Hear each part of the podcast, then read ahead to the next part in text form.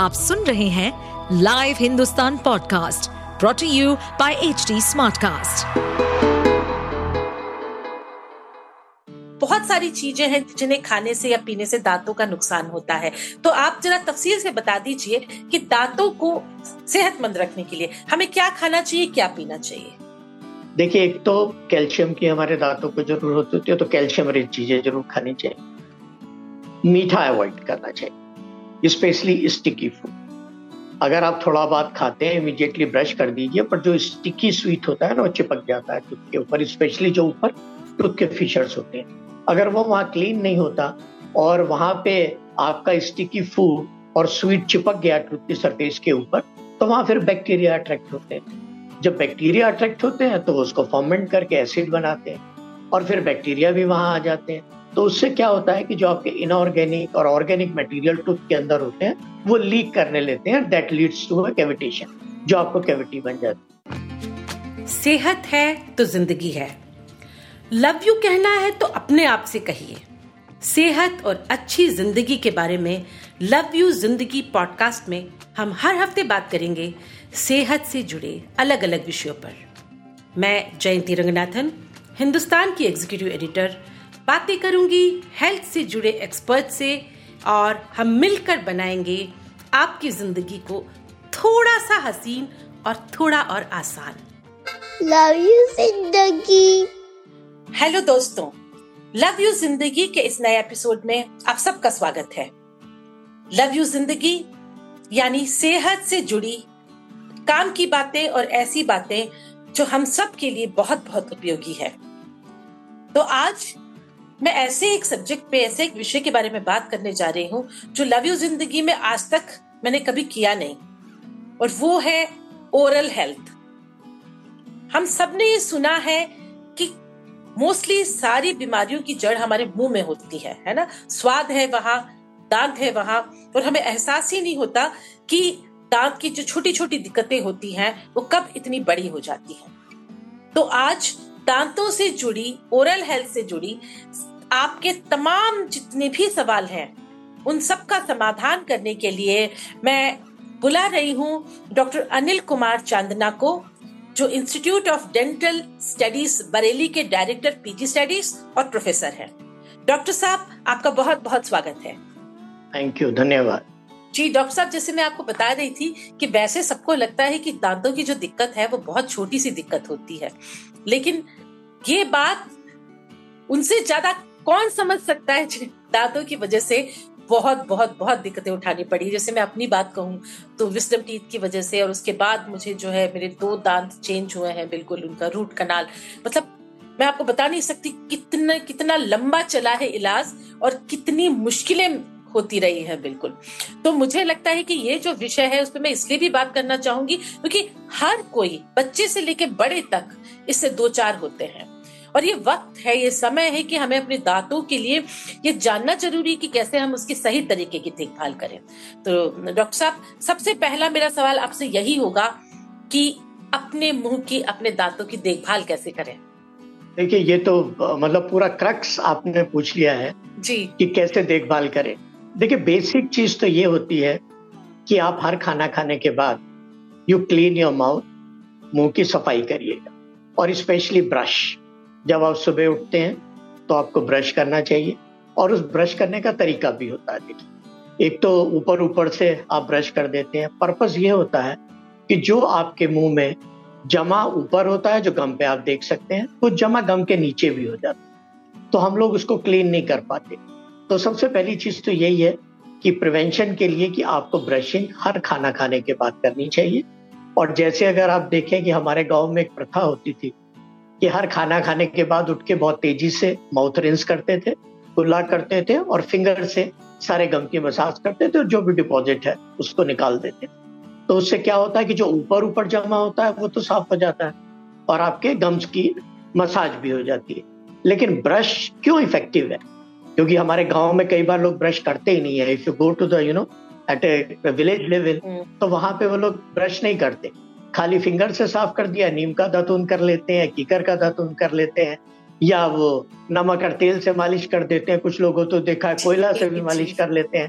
कुछ मिट्टी उठा के उनसे भी मसाज कर लेते हैं अगर आप बहुत इंटीरियर एरिया में जाए।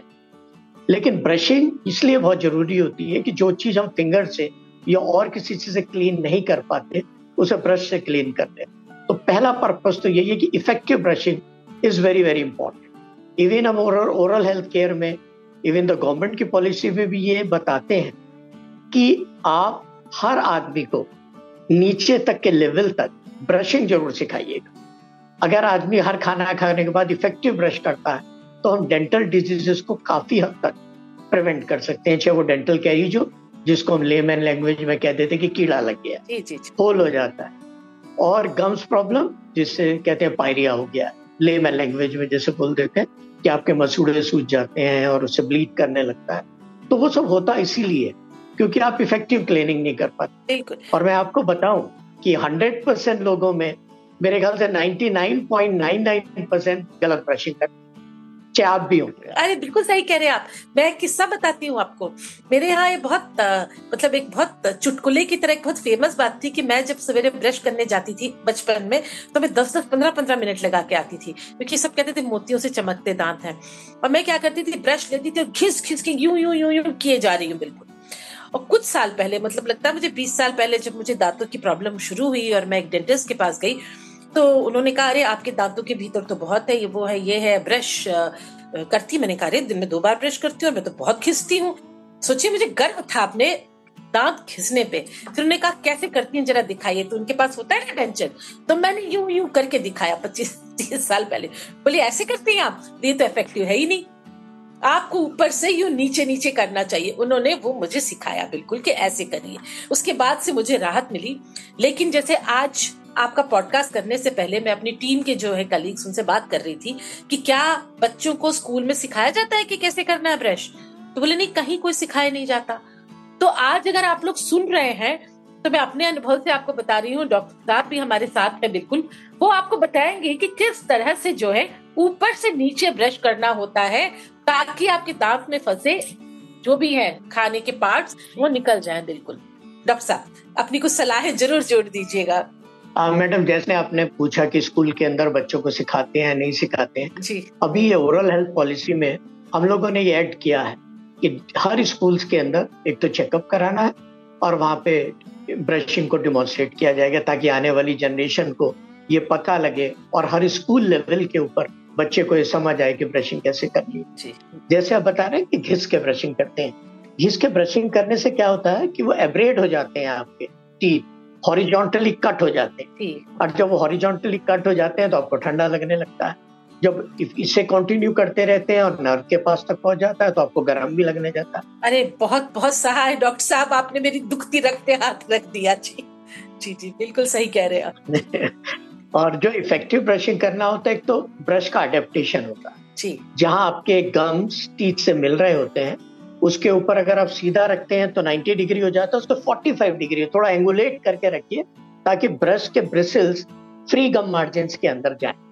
और उसको फिर क्लॉकवाइज घुमाते हैं फिर एंटी क्लॉकवाइज घुमाते हैं और फिर स्क्रैपिंग करते हैं नीचे। तो जो आप बता रहे हैं ऊपर नीचे करने के अलावा तो स्क्रैपिंग हो गया। लेकिन सर्कुलर मूवमेंट क्लॉकवाइज और एंटी क्लॉकवाइज भी करना होता है। लेकिन अगर आप 90 डिग्री पर रखेंगे तो आपके ब्रिसल्स गम्स के अंदर नहीं जाएँगे। जो आपके गम्स के नीचे छुपा होता है, जो आप अपनी नेकेड आई से नहीं देख पाते, उसमें वो हटा नहीं पाएँगे आप। इसलिए adaptation of brush is very important और जो तीन स्ट्रोक मैंने बताए कि आपको क्लॉकवाइज भी करना है वहाँ अडेप्ट करके एंटी क्लॉकवाइज भी करना और स्क्रेप भी करना। ताकि वो जितना भी डिपॉजिट है, वो ब्रशिंग से उतर जाए। और ये डेली करना होता है। अगर आप ब्रशिंग सपोज़ नहीं करते तो ये क्या होता है कि जो डिपॉजिट होता है, वो धीरे धीरे कैल्सिफाइड हो जाता है। गम के नीचे भी और टू सरफेस के ऊपर भी। तो वो आप फिर ब्रश से क्लीन नहीं कर पाते। आपने बड़े काम की बात बताई जी बहुत काम की बात बताई। फिर आपको डेंटिस्ट के पास जाना पड़ता है जी। उसे क्लीन कराने के लिए। तभी हम कहते हैं कि हर छह महीने या एक साल बाद डेंटिस्ट के पास ज़रूर आइएगा। जी जी तो effective brushing is very important अच्छा इफ़ेक्टिव ब्रशिंग में मुझे एक बात बताइए आप जो बैटरी ऑपरेटेड ब्रश आ गए हैं बिल्कुल क्या उनसे कोई फ़ायदा है? नहीं बिल्कुल फ़ायदा है। उसके अंदर भी आप उसका अडेप्टेशन अगर करके घुमाते हैं तो सारे मूवमेंट होते हैं उसमें। ओके क्लॉकवाइज भी घूमता है वो एंटी क्लॉकवाइज भी घूमता है और आप उससे स्क्रेप भी कर सकते हैं। जी जी। तो इससे इक्वली गुड इक्वली गुड थोड़ा एक्सपेंसिव ज़रूर है।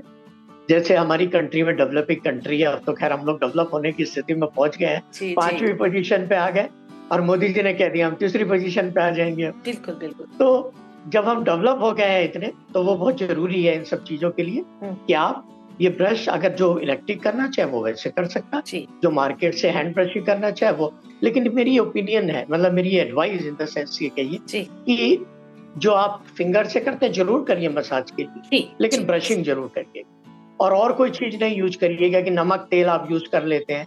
लोग कहते हैं ना गाँव में सरसों का तेल लीजिए उसमें नमक मिलाइए और मालिश करिए। जी जी जी। मैं उस पर भी आऊँगी मैं मिथकों के बारे में भी आपसे बात करने वाली हूँ जी जी जी। अच्छा डॉक्टर साहब अब एक और मेरा सवाल है आ, इस एपिसोड के लिए कि बहुत सारी चीज़ें हैं जिन जिन्हें खाने से या पीने से दांतों का नुकसान होता है। तो आप जरा तफसील से बता दीजिए कि दांतों को हेल्दी रखने के लिए सेहतमंद रखने के लिए हमें क्या खाना चाहिए क्या पीना चाहिए? डाइट तो वेरी इंपॉर्टेंट आपने बहुत सही क्वेश्चन पूछा। देखिए, एक तो कैल्शियम की हमारे दांतों को ज़रूरत होती है तो कैल्शियम रिच चीज़ें ज़रूर खानी चाहिए। मीठा अवॉइड करना चाहिए स्पेशली स्टिकी फ़ूड अगर आप थोड़ा बहुत खाते हैं इमीडिएटली ब्रश कर दीजिए, पर जो स्टिकी स्वीट होता है ना, वो चिपक जाता है टूथ के ऊपर स्पेशली जो ऊपर टूथ के फिशर्स होते हैं। अगर वो वहाँ क्लीन नहीं होता, और वहाँ पे आपका स्टिकी फ़ूड और स्वीट चिपक गया टूथ की सरफेस के ऊपर तो वहाँ फिर बैक्टीरिया अट्रैक्ट होते हैं। जब बैक्टीरिया अट्रैक्ट होते हैं तो उसको फॉर्मेंट करके एसिड बनाते हैं और फिर बैक्टीरिया भी वहाँ आ जाते हैं। तो उससे क्या होता है कि जो आपके इनऑर्गेनिक और ऑर्गेनिक मटेरियल टूथ के अंदर होते हैं, वो लीक करने लेते हैं दैट लीड्स टू कैविटेशन जो आपको कैविटी बन जाती है। तो इसलिए मीठी चीज़, चिपकने वाली चीज़ें मीठी स्पेशली मीठी चीज़। आप फाइबर्स खाइए वेजिटेरियन फ़ूड वेजिटेबल्स बहुत खाइए फ्रूट्स खाइए यही इंपॉर्टेंट है तीनों चीज़ें कि फाइबरस फ़ूड लीजिए वेजिटेबल्स लीजिए और इफ़ेक्टिव ब्रश करिए और मीठा अवॉइड करिए, बिल्कुल। अगर आप दूध में भी डाल के मीठा लेते हैं तो उसके बाद इफ़ेक्टिव ब्रशिंग ज़रूर करिए ताकि वो आपके टूथ सरफेस के ऊपर चिपका ना रहे। Fruits plenty of fruits fibrous food green vegetables and avoid sticky sweet ये चीज़ों को आप ज़रूर अवॉइड करिएगा डॉक्टर साहब, आपका बहुत बहुत शुक्रिया। दांतों से जुड़ी आपने इतनी सारी जानकारियाँ दी। बड़े काम के रहे बिल्कुल। तो इस एपिसोड को मैं यही समाप्त करना चाहूँगी। लेकिन अगले एपिसोड में भी डॉक्टर हमारे साथ जुड़े रहेंगे और हम बात करेंगे ओरल हाइजीन की और ओरल हाइजीन की वो भी बच्चों से लेके बूढ़ों तक। मुझे लगता है कि बहुत बहुत ज़रूरी विषय है। अगला हमारा पॉडकास्ट जो होगा वो भी आप लोग ज़रूर सुनिएगा और अपनी सेहत का बहुत बहुत ध्यान रखिएगा और कहते रहिएगा लव यू ज़िंदगी आइए अब सुनते हैं पतंजलि के आचार्य बालकृष्ण जी से। जो हमसे करेंगे आयुर्वेद योग और बेसिक लाइफ लेसन से जुड़ी बातें। Over to you Deepti thank you Jayanti ji this segment is brought to you by Patanjali. तो आचार्य जी मेरा आपसे आज का सवाल है ये कि हमारे कल्चर में पोषण को अलग ही दर्जा दिया गया है। क्या आप हमारी संस्कृति और आहार के इस संबंध के बारे में कुछ बता सकते हैं? आहार के शुद्ध होने से मन शुद्ध होता है। मन शुद्ध होने से हम कभी गलत कार्य की ओर प्रवृत्त नहीं होते हैं। हमारा ध्यान आहार में नहीं है तो हमारे कर्म कभी सुधर नहीं सकते आओ, आहार के लिए नहीं, कर्म में सुधार के लिए आहार की शुद्धि पर हम ध्यान दें। पहले प्रतीक्षा होती थी, कब पूर्णमासी है, कब अमावस है, कब एकादशी है, जिससे कि हमको उपवास करना है। पर आज हम खोज करते हैं, कब आज त्यौहार है, कब पर्व है, नहीं तो किसका बर्थडे है, किसकी शादी का वर्षगांठ है, नहीं हो तो कब पार्टी है, और यदि नहीं भी हो तो चल भाई दोस्त मेरे, होटल में चलते हैं, कुछ मौज करके आते हैं तो परिणाम तो जो ले मज़ा, वो भुगते सजा। इंडिया बरसों से प्राइमरली एक एग्रीकल्चरल इकोनॉमी रही है। यहाँ तक कि हमारे त्योहार भी ज़्यादातर मौसम के बदलाव का ही प्रतीक होते हैं। पर आजकल यही त्यौहार एक ओवर इंडल्जेंस का भी प्रतीक बन रहे हैं। ऐसे में आपका क्या कहना है? हमारी संस्कृति पर्वों की त्योहारों की संस्कृति है। पर्व को हमने मनाया ऋतु परिवर्तन के साथ में। चाहे वह होली हो, दीपावली हो, दशहरा हो, ये सब जब ऋतु का परिवर्तन होता है, तब ये त्यौहार आते हैं। उसके हिसाब से हमारे यहाँ पकवान और खाने पीने की चीज़ें भी बनती हैं। वो खाने पीने की चीज़ों को बीमार होने के लिए नहीं, ऋतु परिवर्तन के अनुसार शरीर की आवश्यकता की पूर्ति के लिए किया जाता था। परंतु आज शरीर की आवश्यकता की पूर्ति के लिए नहीं, हम रोगों के आमंत्रण के लिए त्योहारों को मनाते हैं। तो सावधान, त्यौहार मनाने का उत्साह बना रहे इसके लिए उत्सव मनाइए उत्सव हमारे रोग का कारण न बने। अगर आपको आचार्य बालकृष्ण से की गई ये बातचीत इंटरेस्टिंग लगी हो तो पतंजलि वेलनेस पॉडकास्ट को सुने ऑन एच टी